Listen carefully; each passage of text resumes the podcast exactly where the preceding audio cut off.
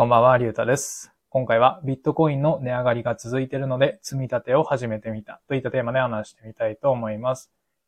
えー、まあ、ここ最近ビットコインの値上がりがずっと続いてて、まあ、一週間前ぐらいに一回下がってきたけど、今日また、えー、値上がりが始まったというか、また上がってきてるよね。うん、そう。で、えー、まあ、一回目、こう、値上がり、ビットコインがこう、の価格がこう上がってきた時にちょっと積み立てしようかなと思って。で、まあ一週間前ぐらいかな、ちょ、ちょうど一回落ちてきたぐらいのタイミングで、な、積み立てを始めたんだよね。そう。で、僕が使ってるのはビットコインじゃないわ、ビットフライヤーっていう、まあ仮想と、仮想通貨の取引所があるんだけど、まあそこを使って、で、積み立ての設定ってまあ、まあいくつかあるというか、その、何日ごとで積み立てしますかみたいな設定があるんだけど、例えば月1とか、えー月に2回とか、週1回とか。で、僕が設定したのは1日に1回の積み立て設定をしてて、で、まあそんなね、大きな金額を積み立てるわけじゃなくて、まあちょっと買ってみようかなぐらいの感じなんだから、まあ1日250円の積み立てをして、で、まあ1ヶ月ちょっとぐらい積み立てを続けて、まあ1万円ぐらいトータルで積み立てられればいいかなっていうふうに思ってるんだよね。そう。で、まあ、今まではそういうふうに積み立てはやってなかったんだけど、で、同じビットフライヤーの、えー、何？取引所が発行してるクレジットカードがあって、えービットフライヤークレカっていうのがあるんだけど、そう。それを使うと、まあ、えー、何？ポイントの代わりにビットコインがもらえるんだよね。そう。楽天カードだったら楽天ポイントがもらえるじゃんそう。その代わりにビットフライヤークレカだったら、そのポイントの代わりにビットコインがもらえるみたいな感じで。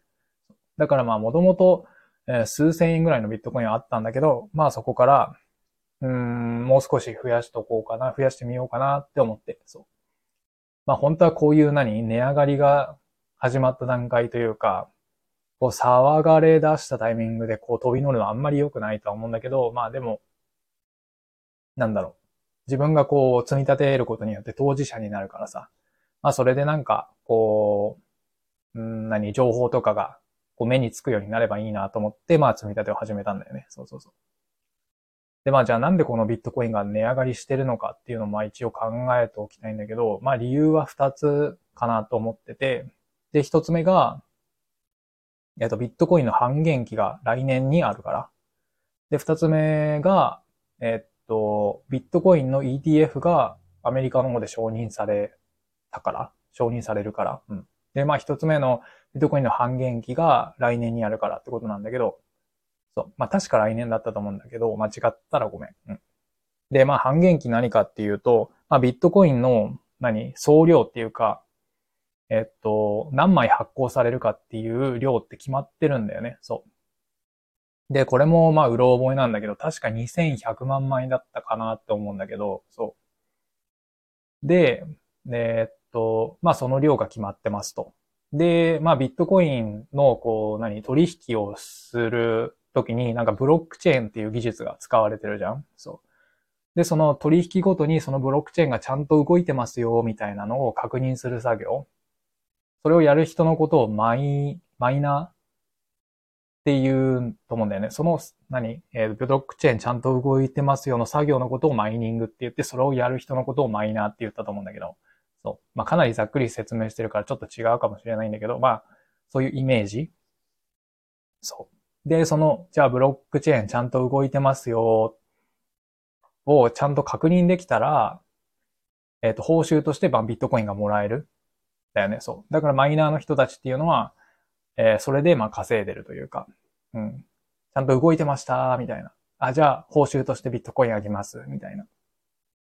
そうそうそう。で、このブロックチェーンちゃんと動いてますよ、作業っていうのはもう世界中の人たちがやってて、その世界中のマイナーがやってて、で、一番乗りの人に確かその報酬のビットコインが与えられるみたいな感じだったんだけど、で、この半減期になると、その与えられるマイナーさんに、その報酬として与えられるビットコインの額っていうのが半分になるのかなまあ、半分になるか、まあ減るか、どっちかなんだけど、そう。まあその辺もちゃんと調べとけって感じなんだけど、まあとりあえず減ると。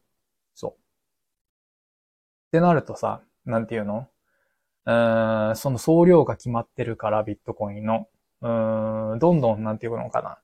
うーん、ビットコインの価値が上がる。だよね。そのイメージとして、なんていうのかな。希少性が増すっていうかさ、そうそうそう。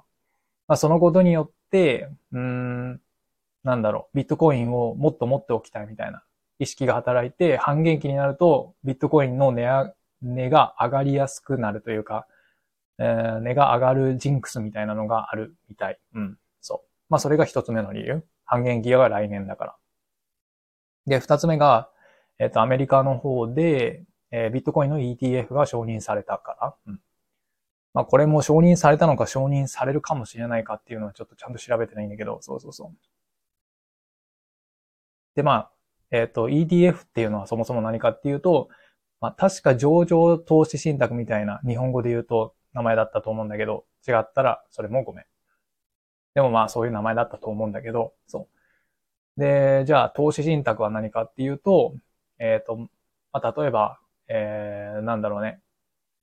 有名なやつで言うと、うんと、EMAXIS Slim のオールカントリーっていうやつが投資信託であると思うんだけど、あれはどういうやつかっていうと、全世界の株式をパッケージ、ひとまとめにして売ってる商品なんだよね。そう。だから、えー、全世界の株式、まあ、例えば、Apple とか、うん、Google とか、えー、あと何 ?Facebook とか、そういう、まあ、いろんな国の、まあ、オールカントリーだから、まあ、全世界株式ってことだから、まあ、いろんな国の株式が、こう、詰め合わせのセットとして売られてるものが、まあ、投資信託なわけだけど、で、それがまあ上場されてるもの。そう。だからまあ、あくまで僕の中のイメージで話すんだけど、普通の投資信託っていうのは、なんか販売元があってそこから買ってるイメージ。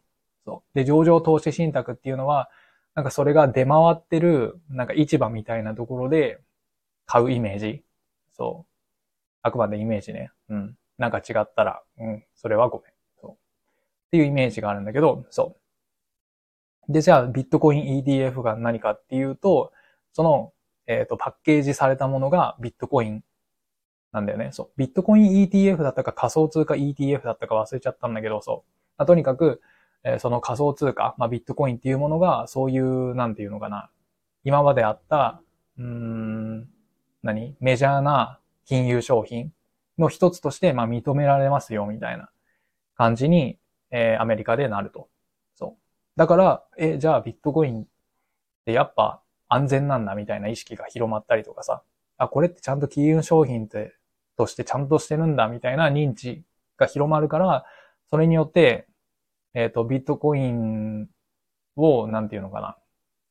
その自分の資産に取り入れようみたいな人が増えるわけじゃん。ってなると、まあ、需要が増すから、それで価格が上がっていくみたいな感じそう。っていう、まあ、二つの理由から、うんと、まあ、一つ目が、えっ、ー、と、なんだったっけ？一つ目が、あ、半減期が来年だからっていうのと、二つ目が、えー、アメリカの方でビットコイン ETF、えー、もしくは仮想通貨 ETF だったかもしれない。ごめん。うん。が認められるかな。そう。っていう理由から、まあ、ビットコインが上がり出してるんじゃないかって言われてるというか、まあ、そう思ってるんだけど、そう。そうそうそう。っていうのがあって、まあ上がってますよっていう感じ。うん。で、まあ投資の格言にさ、噂で買って事実で売るみたいな格言があって、えっと何、もう世界的なその投資家とか、もうガチの投資家の人っていうのはもう噂の段階、情報がもう噂の段階でこう囁かれた段階でも仕込んでるんだよね。そう。で、うんと、徐々にこう一般層にそういう情報情報が広まってって、で、どんどん価格が上がってって、あ、事実ですよ、ほん、それ本当ですよ、みたいな段階で、その初期から噂の段階で仕込んでたガチの投資家の人たちっていうのはもう利益を確定しだして売り始めるんだよね。そう。だから下がっていく。そう。っていう、まあ、投資格言がある。噂で買って事実で売るみたいな、投資格言みたいなものがあると思うんだけど、そう。まあその状態にもしかしたらなるかもしれない。そう、だから来年、えー、半減期を迎えたりとか、その ETF が承認されたりとかする段階で、もうそれはもう現段階で市場っていうかその、チャートにも織り込まれてて、来年確定しましたってなった段階でガツンともう一回下がっちゃう可能性っていうのはまああるんだけど、そうそうそう。まあそういう危険性はあるからさ、まあこの先どうなるかわかんないんだけど、まあそれも勉強だなと思って僕は、まあ、積み立てを始めてみたんだよね。そう。まあトータル1万円ぐらいの積み立て額だから、何？仮にガツンと下がったとしても、そんな大きな痛手にはならないだろうし、うん。まあそれで何、その、金融というか、そういう勉強になればさ、まあいいかなと思って、積み立てを始めてみたんだよね。そう。まあ本当はこういうなんか騒がれてる時に飛び乗りするのはね、最初も言ったけど、やめた方がいいとは思うんだけどね。そうそうそう。そんな感じかな、今日は。うん。ってことで、最後まで聞いてくれてありがとうございました。じゃあまた。